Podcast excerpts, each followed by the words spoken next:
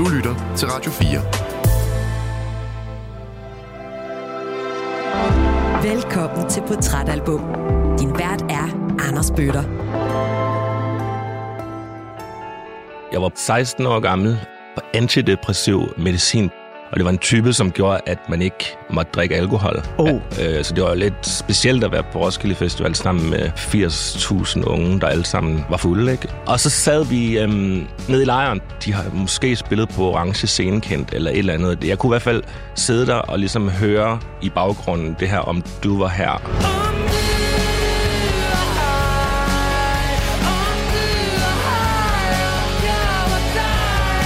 et eller andet, som øjeblikkeligt var sådan, hey, den der sang der, den er vigtigere for mig lige nu, end de her venner omkring mig, som, som sidder og drikker.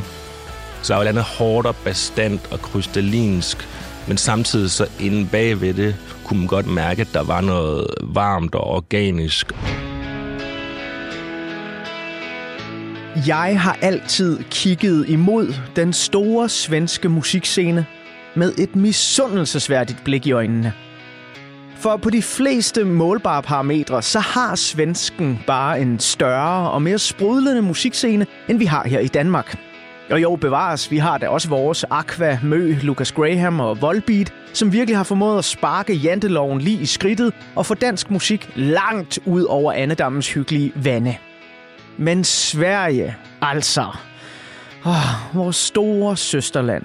Du har både haft ABBA, Roxette, Europe Ace of Base, Avicii og et sindssygt stort talent for den skandinaviske melankoli-melodi.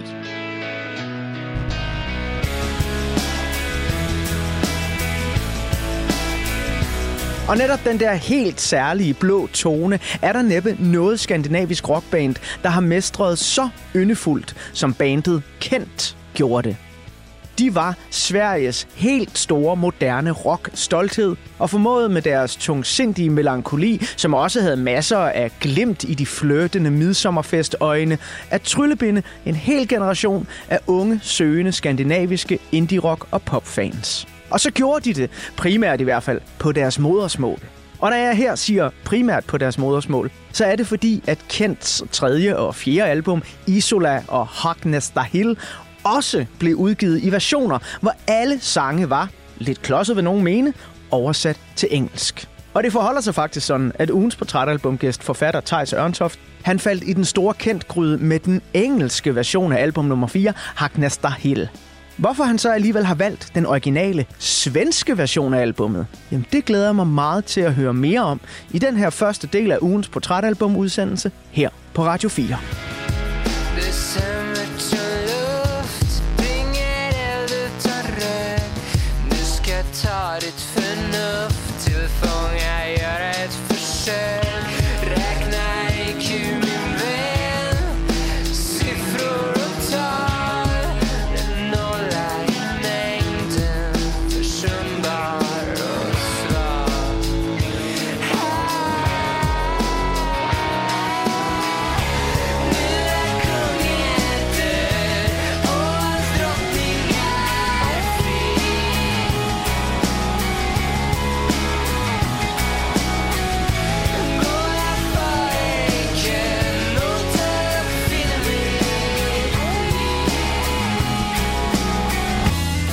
Ugens gæst er uddannet fra Forfatterskolen i 2009.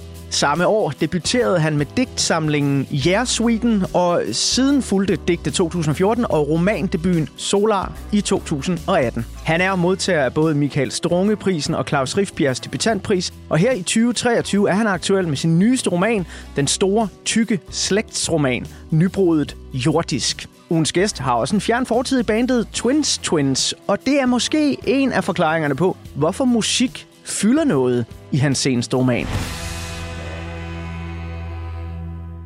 I hvert fald så er det mig nu en kæmpe stor fornøjelse at kunne sige, Thijs Ørntoft, hjertelig velkommen til Portrætalbum. Mange tak.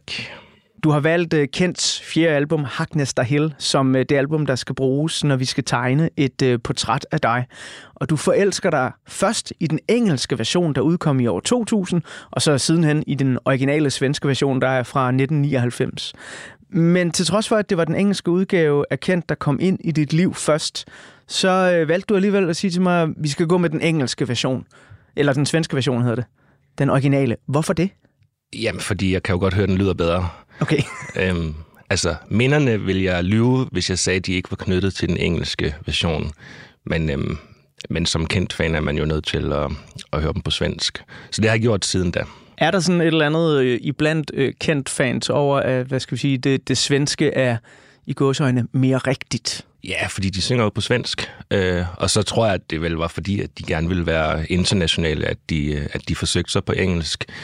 Øh, men gik jo så fra det igen selv, så det var ligesom om, at de også selv øh, godt kunne se, at det her med at synge på svensk var en ret integreret del af deres, altså af deres udtryk. Ikke? Det er jo nærliggende, når man nu har en øh, forfatter, en ordenes mand i studiet, og spørge sådan, for de Radio 4-lyttere, der måske ikke kender Kent særlig godt, hvad hører du efter sådan lyrisk, når du hører et kendt nummer? Altså, hvad, hvad er det, de kan med ord? Jeg tror faktisk, for at være ærlig, at, øhm, at med hensyn til Kent, så, så er det mest øh, Joachim Bergs stemme, altså selve hans klang der, som, og måden den ligesom spiller ind i musikken på, som jeg lytter mest efter. Altså sådan svært ved at forstå svensk har altid haft det. Jeg kan godt snakke med nordmænd uden problemer, men, men når jeg snakker med en svensker, så beder jeg som regel vedkommende om, om vi kan snakke på engelsk. Um, så det er faktisk helt ærligt ikke sådan selve... Altså, jeg kan jo godt fornemme ind bagved, hvad det er for nogle temaer, han, de synger om, men, men det, det er ikke så meget det, der har draget mig egentlig. Nej, altså det, vi er mere over en, en følelse af et udtryk. Ja, og stemningen, tror jeg. Altså, for mig, der, altså ja, som du siger, så er jeg jo skrevet fire bøger, og jeg er forfatter, og det er jo ligesom, jeg har også spillet musik en gang for mange år siden, men, men valgte så at gå den anden vej til sidst, og det er jo to forskellige ting, selvom begge dele handler om at udtrykke sig. Ikke? Altså det, det har det i hvert fald gjort for mig. Det her med at spille musik og, og, skrive, øh, og skrive bøger, det er, jo, det er jo kreative ting begge to. Men, men jeg kunne godt mærke, at altså for mig er musik ikke noget som helst intellektuelt. Altså det er det at skrive. Ikke? Der er en masse tanker og refleksioner og alt muligt halløj, ikke? Som, mens at musik er bare egentlig øh, for mig med tiden blevet til, til, altså det er et sted, hvor der er stemninger og atmosfære og udtryk osv. Det er ikke noget intellektuelt.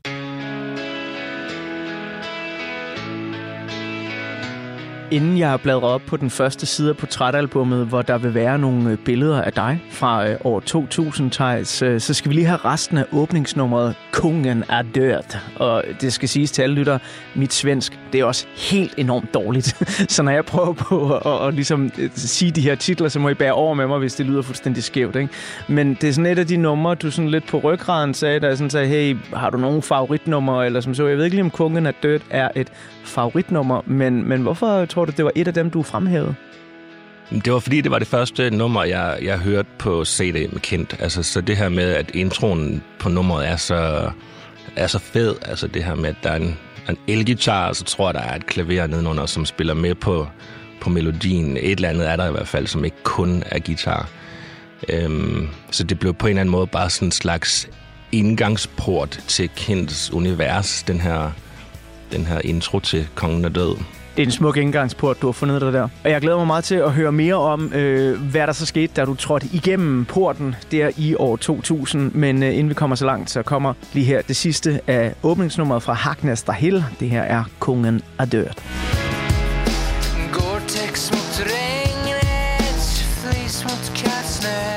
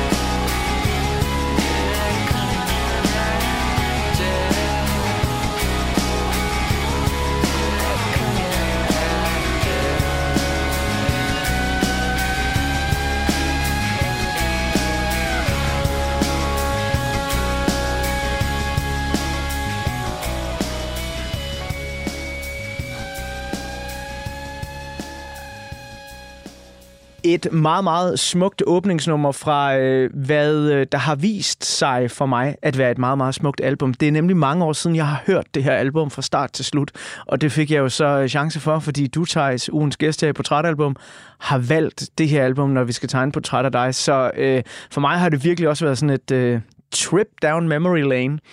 Øhm, jeg vil gerne bladre op på den første side af portrætalbummet, og her der er der en række billeder af dig. Vi befinder os i vinteren år 2000.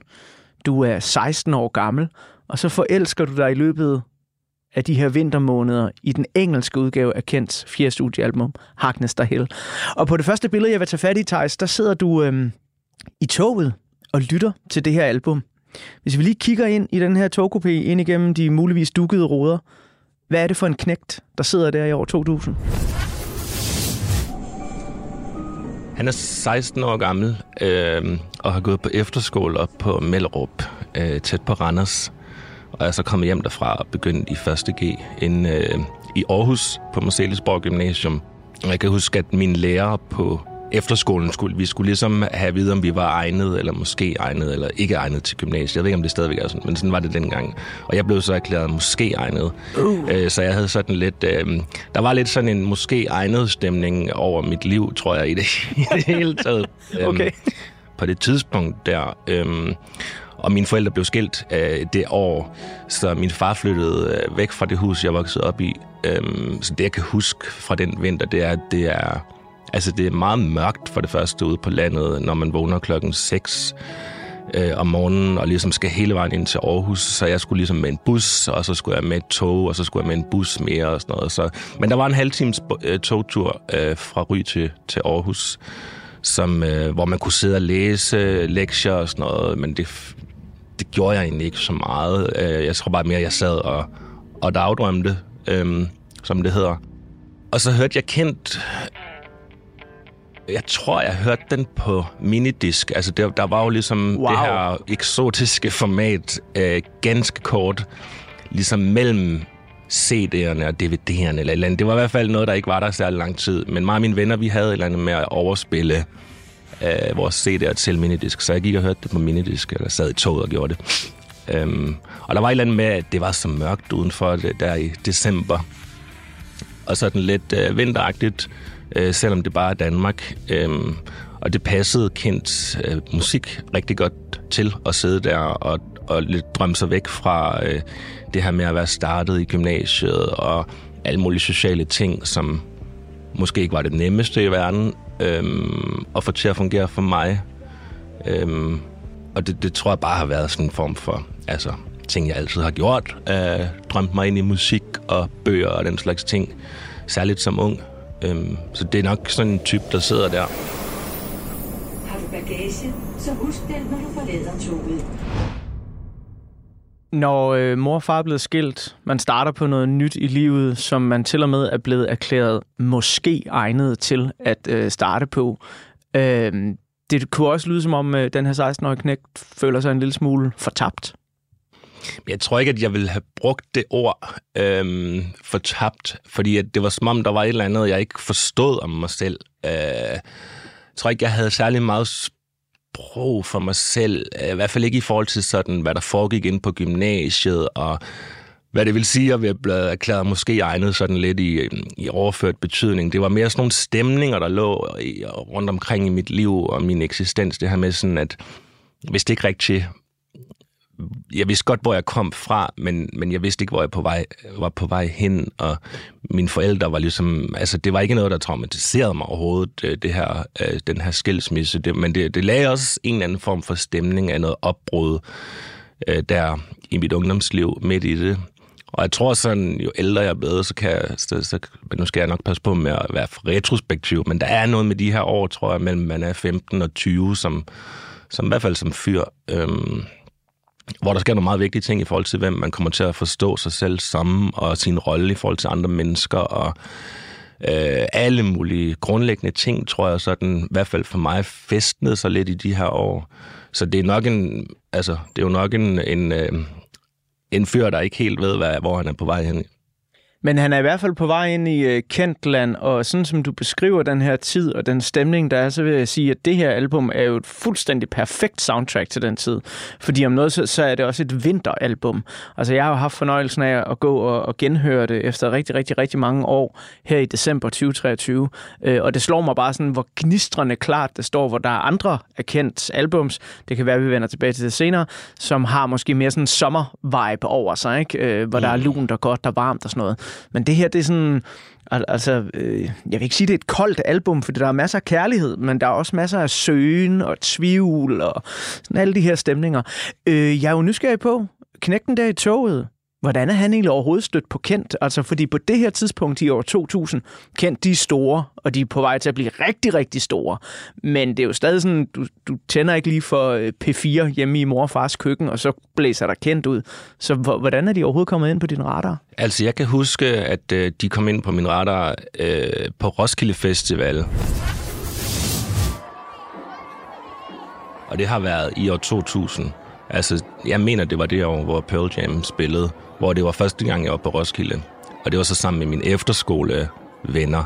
Og jeg kan bare huske det her med sådan, jeg var på antidepressiv øh, medicin på det tidspunkt, og det var en type, som gjorde, at man ikke måtte drikke alkohol. Oh. Jeg, jeg havde prøvet at drikke alkohol et par gange i løbet af efterskoleåret, men, men var blevet så svimmel, så, så jeg var nødt til bare at ligge i en seng, indtil det drev over. Så det, det var meget sådan tydeligt, at jeg skulle ikke røre alkohol. Øh, så det var lidt specielt at være på Roskilde Festival sammen med sammen med 80.000 unge, der alle sammen øh, var fulde. Ikke? Øhm, så jeg kan huske det her med sådan at gå rundt, og, og jeg drak sådan noget aprikossodavand for at kompensere, så jeg gik hele tiden rundt med sådan latterlig øh, billig aprikossodavand inden fra et eller andet sted, vi havde købt. Det var vores ting i Roskilde by.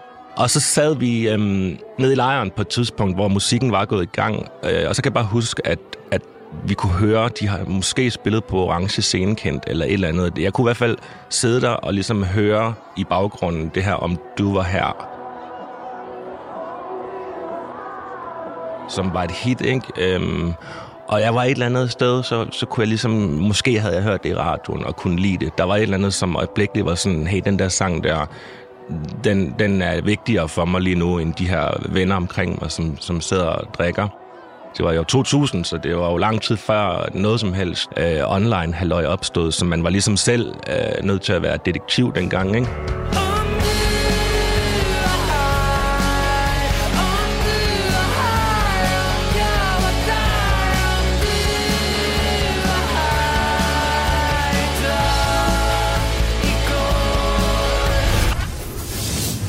Det er en meget stærk og dragende beskrivelse, du giver af musikken her, at du siger, jamen det nummer her, om det var her og, og kendt, lige på det i det øjeblik, bliver vigtigere for dig, end de venner, du sidder i lejr med. Det siger virkelig noget om, hvad musik kan. Ja, det gør det. Altså, øhm, og, øhm, og så kan jeg bare huske, at øhm, fordi det lød melankolsk, det var sådan et ord, kan jeg huske, som måske var det på efterskolen, at det sådan begyndte at være sådan lidt, når man læste Gaffa, eller jeg tror, det har været gaffe. Så når, hver gang der stod noget med, at i anmeldelserne af noget musik, man ikke kendte, at der stod, at det var melankolsk, så blev jeg altid sådan, uh, det lyder, det lyder, som, så, det lyder godt, det her. Så det var et ord, der dragede mig. Øhm, og det tror jeg også, jeg har ligesom forstået, at kendt var forbundet med det her med noget melankolsk. Øhm, I hvert fald, så gik der er der vel gået et halvt år, jeg begyndte øh, i gymnasiet, og så havde jeg et eller andet gavekort til en ekspert, sådan en gammel øh, CD-TV-kæde, der lå rundt omkring Danmark. Og så jeg kan huske, at jeg gik rundt ud i Viby, så faldt jeg over den her kendt CD, og så var jeg sådan lidt, nu prøver vi det. Og så købte jeg Harkness the Hill, øh, og det var så tilfældigvis på engelsk. Jeg tænkte ikke rigtig over det. Øh, det var bare Harkness the Hill med kendt for mig.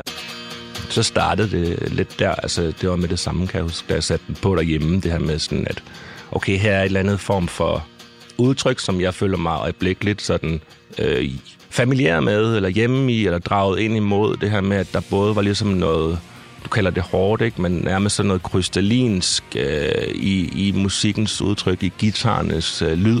Øh, så der var andet hårdt og bastant og krystallinsk, men samtidig så inde bagved det, kunne man godt mærke, at der var noget varmt og organisk og og, og den slags ting. Ikke? Så det var ligesom det her med at kunne mærke, at der både var noget meget hårdt og noget meget blødt, altså noget meget kentet og bestandt og krystallinsk, men samtidig så, så flød det også inde bagved. Øhm, det var sådan min fornemmelse af det. Og den kombination kunne jeg godt lide.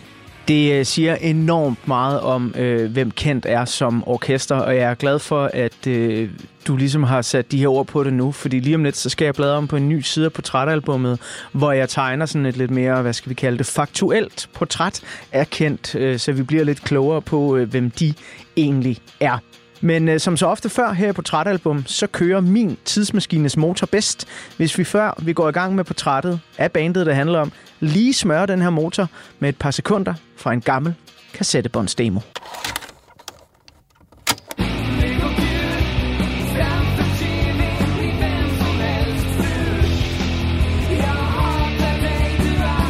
I 1990 dannedes bandet Jones og Giftet af sanger Joachim Jokke Bav, gitarristerne Sami Servio og Martin Ros, bassist Martin Skøl, samt trommeslager og alt muligt mand Markus Mustonen. De skifter navn til Englehej, for så senere igen, efter forslag fra Jokkes bror, at ende på navnet Kent. I marts 1994 indspiller Kent en demo, som finder vej til Peter Ejheden, der ejer distributionsselskabet Pet Sounds, som udsender det første officielle Kent demo-kassettebånd, Demo 94. Ved et lykketræf bliver Peter Ejheden fra Pet Sounds ansat på det store pladselskab BMG. Han tager Kents demo med til et møde. BMG underskriver kontrakt med bandet og udsender i 1995 debutalbummet Kent, der lyder sådan lidt som alt det bedste fra Suede's tidlige guitarrock, arven fra My Bloody Valentine og et stænk The Cure. Efter debuten forlader Martin Ros sin post som guitarist, men han fortsætter med at arbejde som manager for Kent. På guitar, der erstattes han af den svensk-finske festbombe Harry Manti. I 1996 udkommer Kents andet album, Verkligen, som bliver bandets første nummer 1 placering på den svenske albumhitliste. Noget, der i øvrigt skete for alle Kents albums herfra og frem til deres opløsning i 2016. I 1997 udkommer det tredje studiealbum Isola, og Kent får deres første hit med nummeret Om du var her.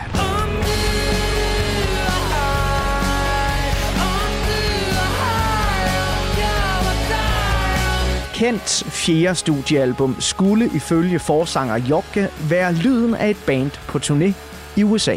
Et band i evig søgen, i evig forandring. Derfor var deres inspirationer alt lige fra hård klassisk ACDC-rock til stenede reggae-rytmer.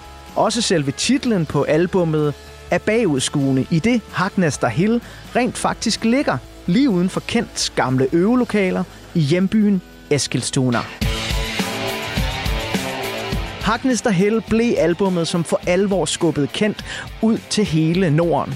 Her der spillede de nu på større festivaler og større spillesteder, end de nogensinde havde gjort før. Men til trods for større succes i Skandinavien og Norden og en USA-turné sammen med svenske Cardigans, så fik Kent aldrig det internationale gennembrud, som de drømte om. Hagnester Hill blev derfor også det sidste album, som Kent også udgav i en engelsk version. So I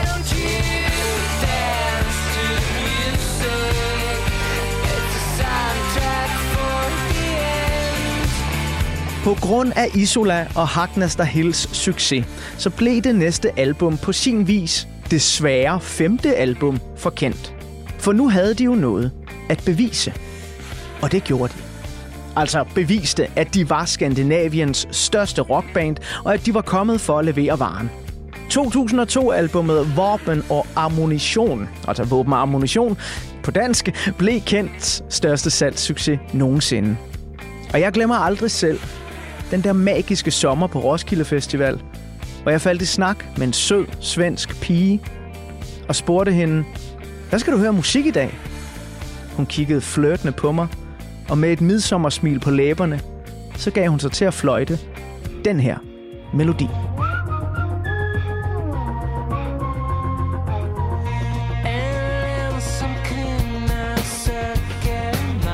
Men hvis man tror, at Kents lykke var gjort ved at vinde en svensk Grammy for årets bedste album og sælge mere end en halv million eksemplarer af Vapen og Ammunition, ja, så må man tro om igen.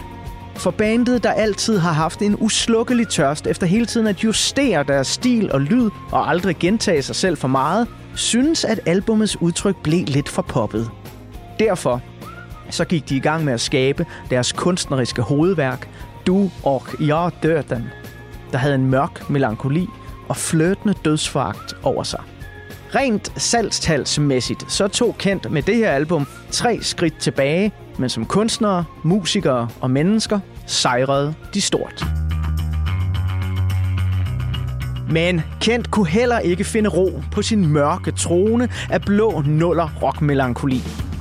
For allerede på det næste album vendte Kent igen vrangen ud på sig selv.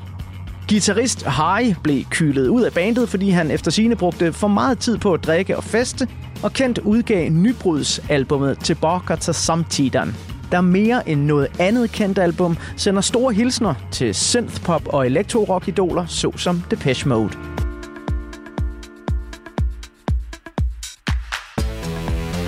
Herefter fortsatte Kent med at udgive et album cirka hvert halvandet år, indtil de i februar 2016 annoncerede, at deres kommende 12. studiealbum, Dor som Nø for altid, ville blive deres sidste. Men der kunne Kent, der så også se tilbage på en karriere, der havde givet dem en plads i den svenske Rock and Roll Hall of Fame, over 20 svenske Grammy-sejre, en MTV Award, en hulens masse P3 guld og en kæmpe fanskare i både Island, Færøerne, Finland, Norge, Danmark og Sverige.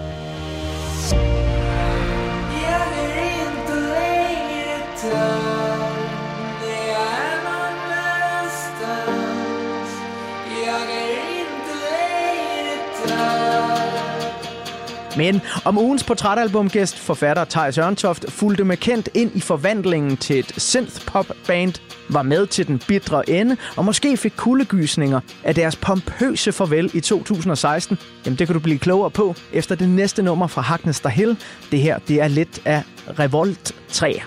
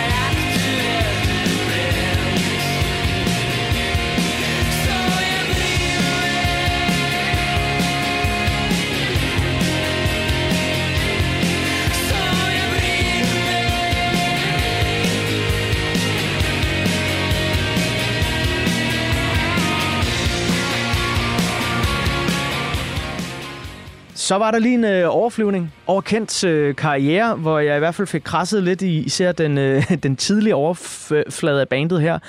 Øh, Thijs, nysgerrigt spørgsmål.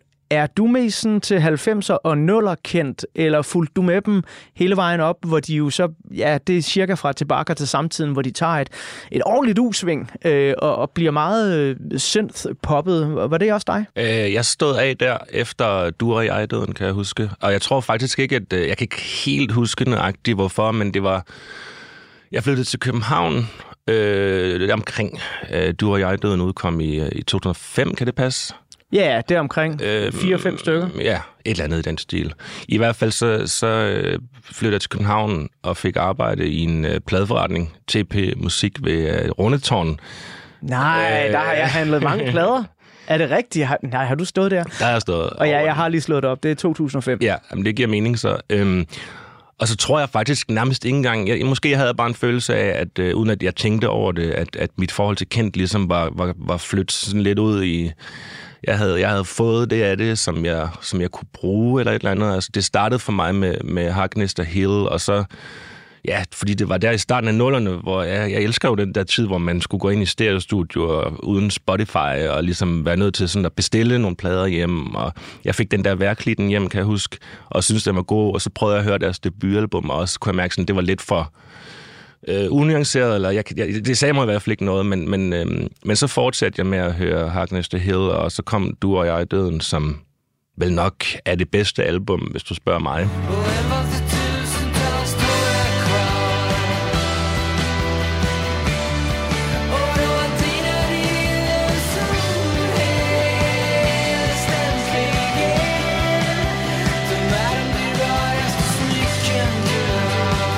Kulminerer ligesom der, så kunne det ikke rigtig komme videre for mig.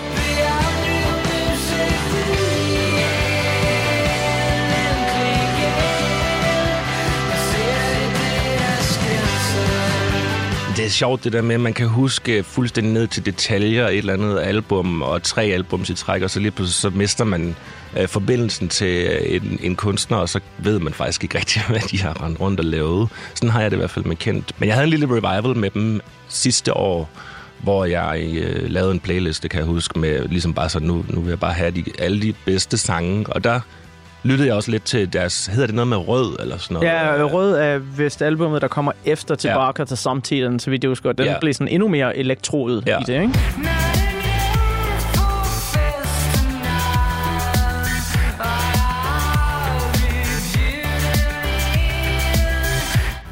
Jeg lyttede deres scenediskografi igennem og, og faldt over nogle sange, som jeg godt kunne lide, som så fik lov at komme på playlisten.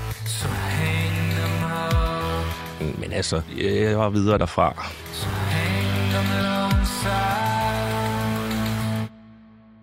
det er jo så i år 2000, at øh, du falder forkendt, altså i Hagnas Dahel-perioden, ikke? Så, så man kan sige, at øh, det er omkring øh, sådan små fem stærke år, du har med det her band. Ja. Men som du også øh, sagde tidligere, så er det her jo en, en vigtig tid i et hvert menneskes liv, altså den tid der, hvor man er fra 15 til 20, og der bliver ligesom lagt nogle grundsten, der er med til at forme en. Øh, kan man ligefrem gå så langt som at sige, at Kent var, var med til at forme den person, du skulle blive? Altså, det er jo selvfølgelig øh, øh, en brik i et kæmpe puslespil, ikke? Men... Mm, det kan man godt sige. Altså, det, jeg ved ikke, hvordan øh, din erindring fungerer, men for mig er det tit sådan noget med, at det, det er som om, at min hjerne har taget et fotografi ind, rundt omkring, øh, og det er nogle gange lidt svært at finde ud af, om det er, fordi det har været særlig vigtigt, det der skete i det øjeblik, eller om det er bare tilfældigt, at hjernen ligesom har taget sådan et fotografi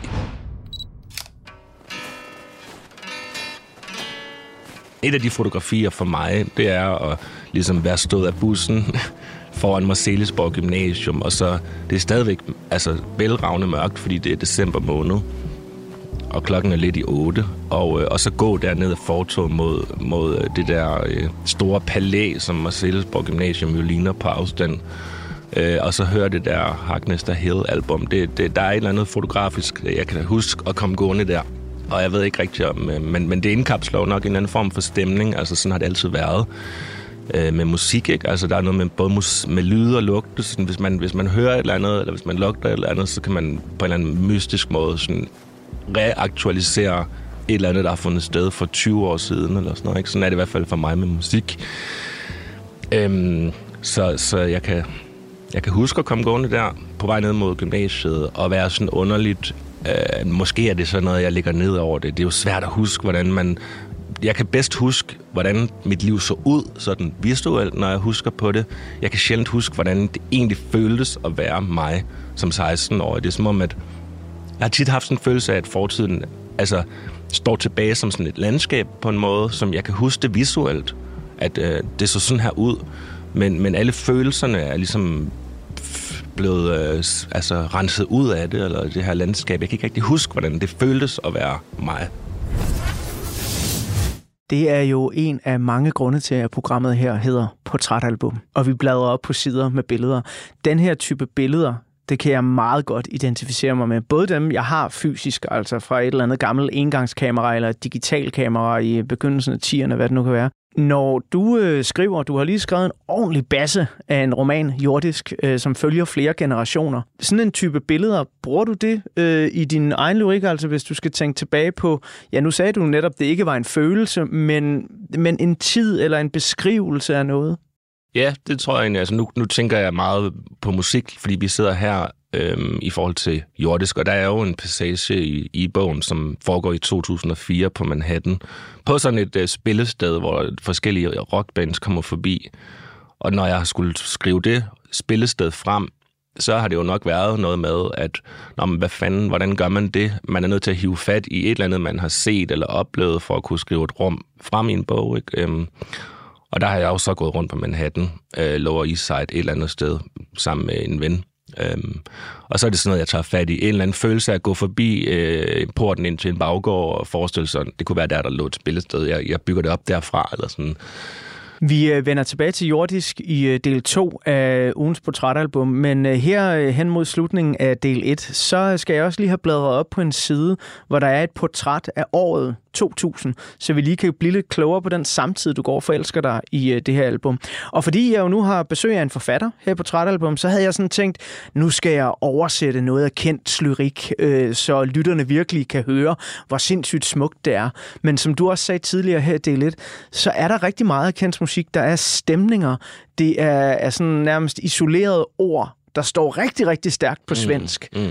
Og når de så bliver oversat til dansk, så er, er, det, er det virkelig, altså så, så tager man meget poesien ud af det. Ja. Øh, jeg har dog fundet et nummer, det der hedder Stander hos mig, altså Bliv hos mig.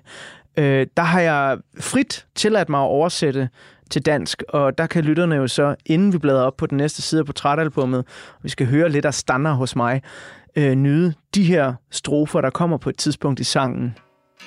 Det er forbi nu, og jeg, der aldrig kunne lide nostalgi, jeg græder nu, så sluk mit lys.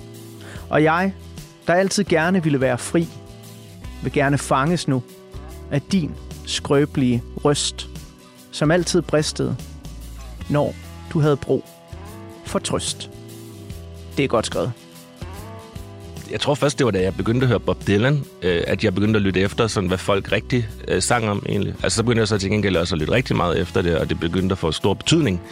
Øh, men men alt, det, alt det der rock, jeg hørte øh, som helt ung, altså det, det var ikke så vigtigt for at være ærlig, hvad de hvad de sagde. Jeg blev, jeg, jeg, nogle gange så fandt jeg ud af, hvad de sang, og så blev jeg måske så lidt, ah, er det bare det? ja, det er ikke andet så, det. Så, jeg, Jamen, nogle det... gange så lod jeg faktisk være med at høre efter, hvad de sang. så er det faktisk øh, helt perfekt, at jeg har valgt netop Stander hos mig, fordi det er sådan et nummer, hvis du sidder og læser teksten, så er man sådan, nej, det er bare det. Du er bare blevet forladt af din kæreste, og du vil gerne have, at hun skulle blive, selvom du har været en idiot nogle gange. Det er egentlig bottom line, det han siger. Men øh, det, man jo skal prøve at lytte efter nu, hvor jeg sætter nummeret i gang, det er, hvordan det her, det så føles.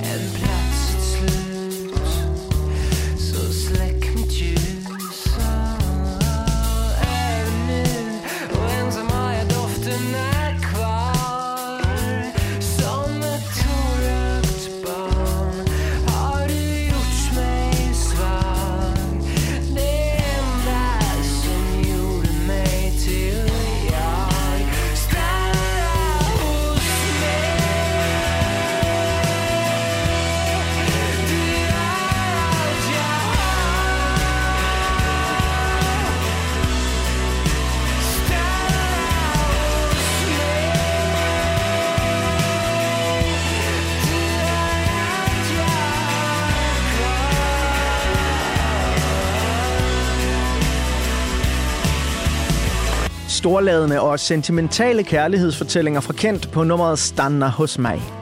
Nu har jeg bladret op på en side af portrætalbummet, hvor der er et billede af året 2000. Så tænd for din Nokia 3210 og forsøg måske at slå din egen rekord i spillet Snake, alt imens du holder et vågent øje med dit elektroniske Tamagotchi-kæledyr, når du måske er på vej hjem til din bedste ven for at hugge musik fra Napster, eller se en af filmene 10 Things I Hate About You eller The Matrix på det nye format DVD'en. Og så lad os sammen tage en tidsmaskine tilbage til år 2000.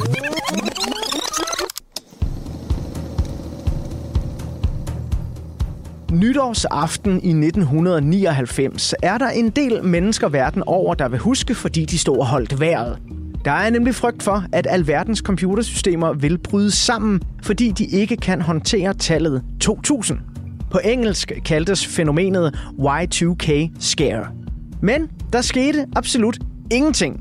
Så vi kunne alle ånde lettet op, og den amerikanske præsident Bill Clinton meddelte endda, at bekæmpelsen af den såkaldte Millennium Bug var det 21. århundredes første succesfulde krisehåndtering. Meget få siger, at de i dag har tjek på problemet. Vi kan have systemer, som betyder, at et fly ikke kan lette. Hver fjerde danske virksomhed ved stadig ikke, hvad den vil gøre, hvis computerne kokser. Hvis det her går ned, så er på den. Det er som at skrælle løg. Der er hele tiden et nyt lag, og jo flere man fjerner, jo mere græder man. Og der er brug for krisehåndtering i år 2000. Især i Rusland står det skidt til. Økonomien skrænter, og den aldrende leder Boris Yeltsin går af. Han støtter den unge KGB-agent Vladimir Putin i den kommende valgkamp. Putin vinder valget, drømmer om at genetablere det gamle Sovjetunionen og indleder en helt ny æra i russisk politik. Mens de klappede, spekulerede de fornemme gæster langs den røde løber over, hvem han mon egentlig var, denne Vladimir Vladimirovich Putin. Lidt genert og forlegen, på vej igennem den pompøse sal i Kreml, for at blive taget i ed som nyvalgt russisk præsident. Putin må dog allerede fra begyndelsen af takle helt andre problemer end den skræntende økonomi. Atomubåden Kursk 141 forliser efter en eksplosion og synker til bunds ud for Norges nordlige kyst. Og i de efterfølgende dage ser både russiske og internationale medier måbne til, imens Putin fra hans sommerhusferie, som han nægter at afbryde, afslår al international hjælp til en redningsaktion af ubådens mandskab. De sidder nemlig, muligvis stadig i live, i mørket på bunden af Barentshavet. Der er ingen radiokontakt med Kursk, men ifølge søværnet er i hvert fald dele af mandskabet stadig i live, da man kan høre banken på ubådens vægge. Hele verden holder vejret for de ombordværende russere.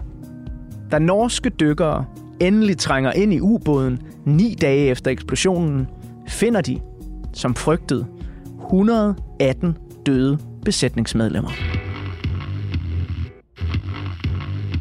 Vil man gerne flygte lidt fra virkelighedens rå realiteter i år 2000, så kan man jo eksempelvis fornøje sig lidt med Sonys nye konsolspils flagskib PlayStation 2. Det er en maskine, som kommer til at forandre computerspil drastisk. PlayStation 2 er faktisk stadig her i 2023 den mest solgte spilkonsol i verdenshistorien. Den står i mere end 155 millioner hjem verden over. The Sony PlayStation plays video games. It's the latest in a line of ever improving game machines that began with the Atari. Some of us remember so many years ago. This, however, is a toy with greater ambition. Inde i biografens mørke, der kan man i år 2000 nyde Tom Hanks tale til en bold i filmen Castaway. Man kan se Russell Crowe slås i Gladiator. Nyde Lars von Triers lille storværk Dancer in the Dark, der har den islandske multikunstner Bjørk i hovedrollen. Eller man kan fortabe sig i Jesper Christensens formidable spil i Per Flys spillefilmsdebut Bænken. Det er en luder, jeg har knæppet en gang i Spanien.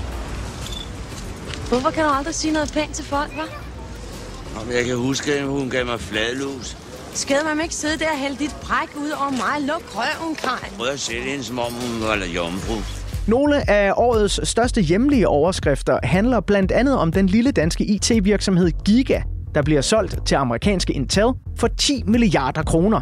Det sker cirka samtidig med, at Hans Engel forlader posten som politisk leder for de konservative for at blive chefredaktør på Ekstrabladet. Og 42.000 cyklister krydser Øresundsbroen lige inden den officielle åbning. Og når ja, så er det også det år, at Brødrene Olsen vinder det internationale Melodi Grand Prix. Fly on the wings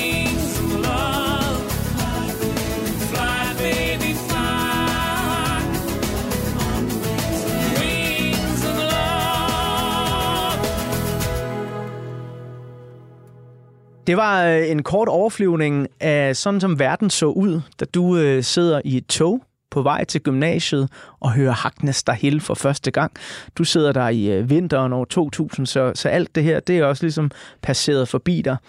Men Thijs, når man er 16 år, øh, og især når man er musikinteresseret, så er det ikke sikkert, at man har radaren ude efter noget af det, der sker rundt om i verden. Men med det her lille portræt læst op, var der noget, der sådan gav minder tilbage? Var der noget, der betød noget for dig øh, der i år 2000?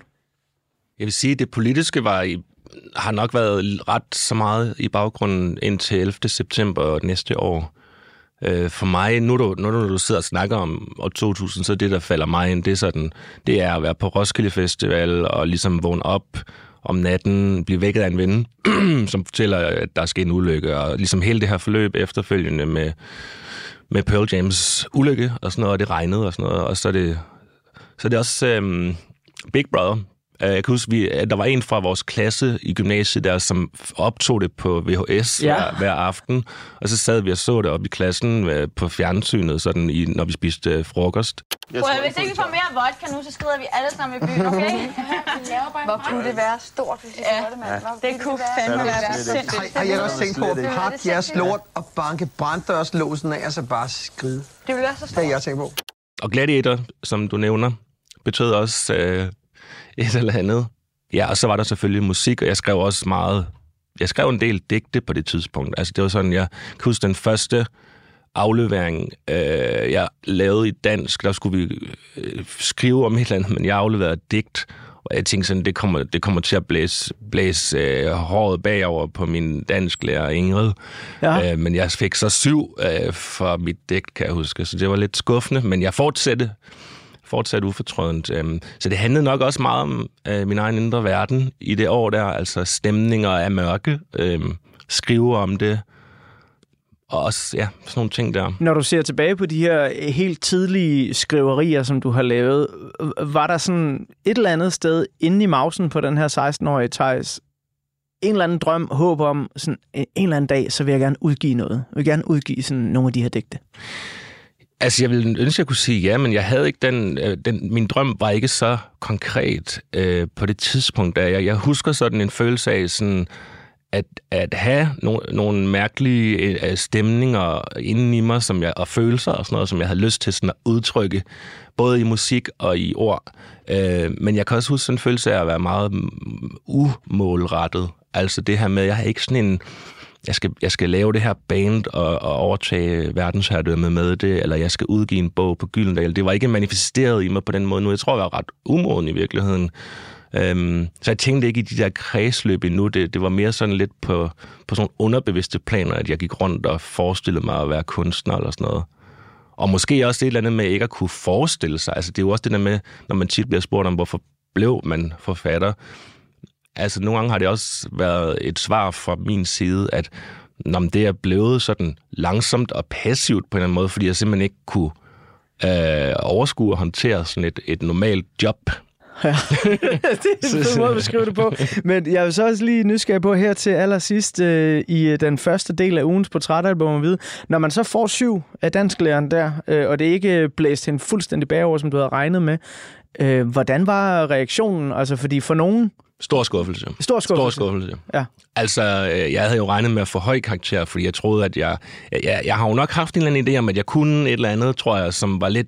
Jeg ved ikke, om jeg følte mig sådan lidt bedre eller et eller andet, samtidig med, at jeg også underligt nok følte mig øh, dårligere end alle andre. Så det er sådan lidt ustabil selv, selvfølelse. Ej, jeg kender følelsen, du. Jeg kender følelsen. men, men når jeg nu skrev et digt, altså jeg tror, jeg havde en eller anden forestilling om, som jeg havde fået på efterskolen, at, at, at det, det, det kunne jeg finde ud af, ligesom at skrive poetisk. Øhm, så det var, det var ligesom at møde den hårde, øh, hverdagslige virkelighed og forsøg syv af, af min dansk lærer. Så det, det skuffede mig, men, men som sagt, så, så fortsatte jeg. Jeg tror faktisk jo, at det var et velfortjent syvtal. Altså, det, jeg tror, det var, det var pænt dårlig poesi, jeg havde gang i på det tidspunkt. Øh, det var først sådan der skete, jamen der, man, man udvikler sig i ryg som kunstner, mm. tror jeg i hvert fald, jeg har gjort, så, så det, kan, det kan stå stille i nogle år, hvor at, øh, i mit tilfælde, så skrev jeg nogle håbløse, øh, udulige digte, og så lige pludselig, så skete der et eller andet på et par sommerdage, et, måske året efter. Og øh, hvad der skete der, og hvad der har sket øh, sidenhen, det vil jeg gerne høre meget mere om øh, i del 2, og også hvordan man så jamen, kommer sig over skuffelsen af sit øh, syvtal, eller et afslag fra øh, et forlag eller en redaktør, hvad det nu kan være. Men øh, inden vi øh, kommer til øh, del 2, så skal vi øh, have lidt mere kendt fra Hagnas Dahil. Vi skal have lidt af det øh, nummer, der hedder Beskydderen lige om lidt, og, det betyder ikke beskyderen, men beskytteren. Og, da jeg var en knæk, der troede det betød beskyderen, så jeg troede, der var nogen, der skød, og det giver teksten en helt anden mening, skulle jeg hilse at sige. Mm. Husk, at hvis du podcaster programmet her, så ligger del 2 allerede klar til dig nu, der hvor du finder dine podcasts, eller i Radio 4's app. Og når jeg så åbner portrætalbummet igen, så kommer vi som sagt til del 2, og der skal vi høre meget mere om, øh, hvordan du så kom i gang med øh, skriveriet på et mere professionelt plan, øh, Thijs. Og øh, vi skal også lære musikåret år 2000 lidt mere at kende igen i nogle overfladiske overflyvninger, men jeg er lidt interesseret i at høre, hvad der ellers bider på for øh, en ung mand i øh, 16 års alderen. Men inden vi kommer så langt, så er det her lidt af kendt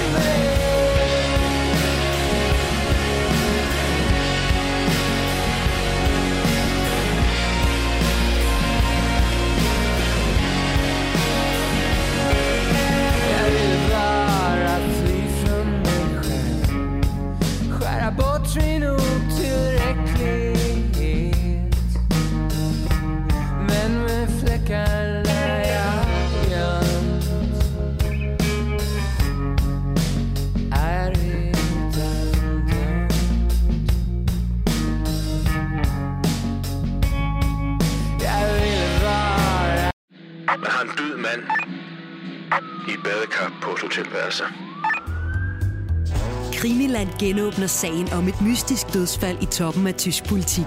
Der er ikke nogen som helst sådan umiddelbare synlige indikationer i retning af, om han er blevet myrdet, eller om han er begået selvmord. Genstand for genstand gennemgår Christoffer Lind og Anders Oris hotelværelset for spor. Livet er påklædt. Barsel, han har skjorte og slips på. Hvis vi begynder med at fokusere på badekarret og på livet, så har han ikke sine sko på. Han har ikke nogen sko på. Lyt til Krimiland om Uwe Barschel i Radio 4's app, eller der, hvor du lytter til podcast. Radio 4. Det her, det, øh, det vil blive et mysterium. Ikke så forudsigeligt.